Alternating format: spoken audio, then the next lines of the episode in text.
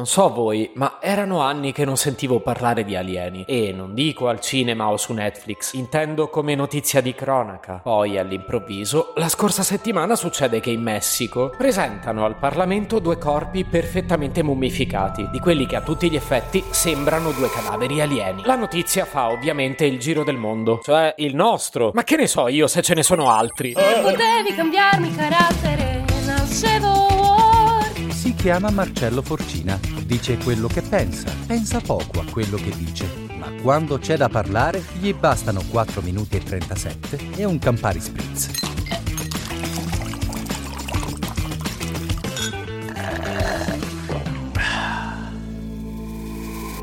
Il giornalista che ha presentato i due corpi al Parlamento messicano si chiama Jaime Mossan. Si tratta di un ricercatore specializzato in forme di vita extraterrestri, che poi sarà meno frustrante che occuparsi di gossip italiano. Comunque Mossan ha presentato alla Camera dei Deputati del suo paese due presunti corpi non umani, corpi che risalirebbero a mille anni fa, ritrovati in Perù nel 2017. Eh sì, ci hanno messo un po', ma voi avete mai viaggiato col freccia? E dai, Mossan ha spiegato che i due corpi non sono stati rinvenuti in seguito al naufragio di un oggetto volante non identificato. Piuttosto erano sepolti in un giacimento di diatomee, cioè alghe che non fanno proliferare funghi e batteri. Ed è il motivo per cui si sono conservati benissimo. Mossan ha infine attribuito all'Università del Messico la datazione al carbonio 14, che fa risalire i corpi a mille anni fa, e soprattutto l'identificazione di DNA non umano, almeno per il 30%, dice lui. Ed è la prima volta che una forma di vita extraterrestre viene mostrata in queste condizioni.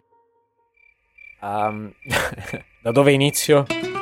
Parliamone. Qui ammetto un mio limite personale, ma il fatto che Mossan somigli così tanto a Paolo Villaggio mi rende davvero complesso leggere quello che ha detto e non ridere. Ma a parte gli scherzi e superate le mie prevenzioni, proviamo ad analizzare quello che sappiamo di lui. Il ragionier Fantozzi, ah scusate l'ufologo, non è nuovo a questo tipo di show. Già in passato, durante eventi o programmi tv, aveva mostrato dei corpi sostenendo che si trattasse di alieni. Ed è singolare notare che in tutte queste occasioni sia stato sempre smentito, trattamento che la comunità scientifica, diciamolo, gli ha riservato anche stavolta. E infatti l'Università del Messico avrebbe limitato la propria partecipazione alla ricerca esclusivamente alla datazione al carbonio 14, non certo all'analisi del DNA, e quindi sicuramente non hanno firmato una ricerca in cui dicono che non è umano. A me questa faccenda puzzava. Vabbè, dopo mille anni, certo non saprà di gelsomino. Comunque non si è parlato di alieni solo in Messico, perché nello stesso frangente anche l'FBI e la NASA hanno dovuto far sentire la loro voce. Beh, diciamo che io me l'immagino così. Quando qualcuno parla di qualcosa, loro devono far vedere di avercelo più grosso. Ah, il tam tam mediatico, intendo. E così, prima un ex agente segreto ha dichiarato di sapere che gli alieni sono sulla Terra e che si muovono con loro veicoli personali. Ma dai, credevo usassero il car sharing. E poi è intervenuta la NASA, che 66 anni dopo l'incidente di Roswell finalmente ha diramato una comunicazione ufficiale, in cui dichiara che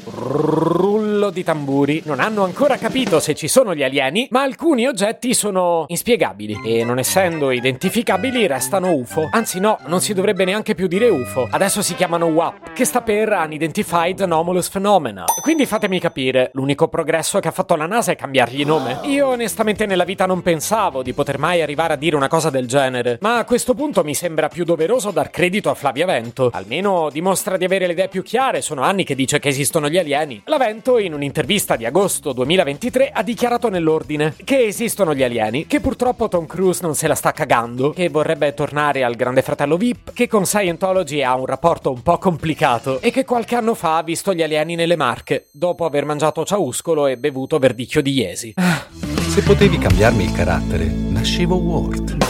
Un podcast inutile, effervescente e tossico, come una pasticca di mentos in una bacinella di Coca Zero. Questa serie è disponibile su tutte le principali piattaforme di podcast: Spotify, Apple Podcast, Google Podcast, Spreaker, Amazon Music e a breve anche sul citofono di casa tua. Stelline, recensioni e follow sono molto graditi. Per due chiacchiere con Marcello e aggiornamenti sui prossimi inutili episodi, segui il canale Instagram chiocciola Nascevo World oppure cerca su Telegram l'account chiocciola Marcellogram.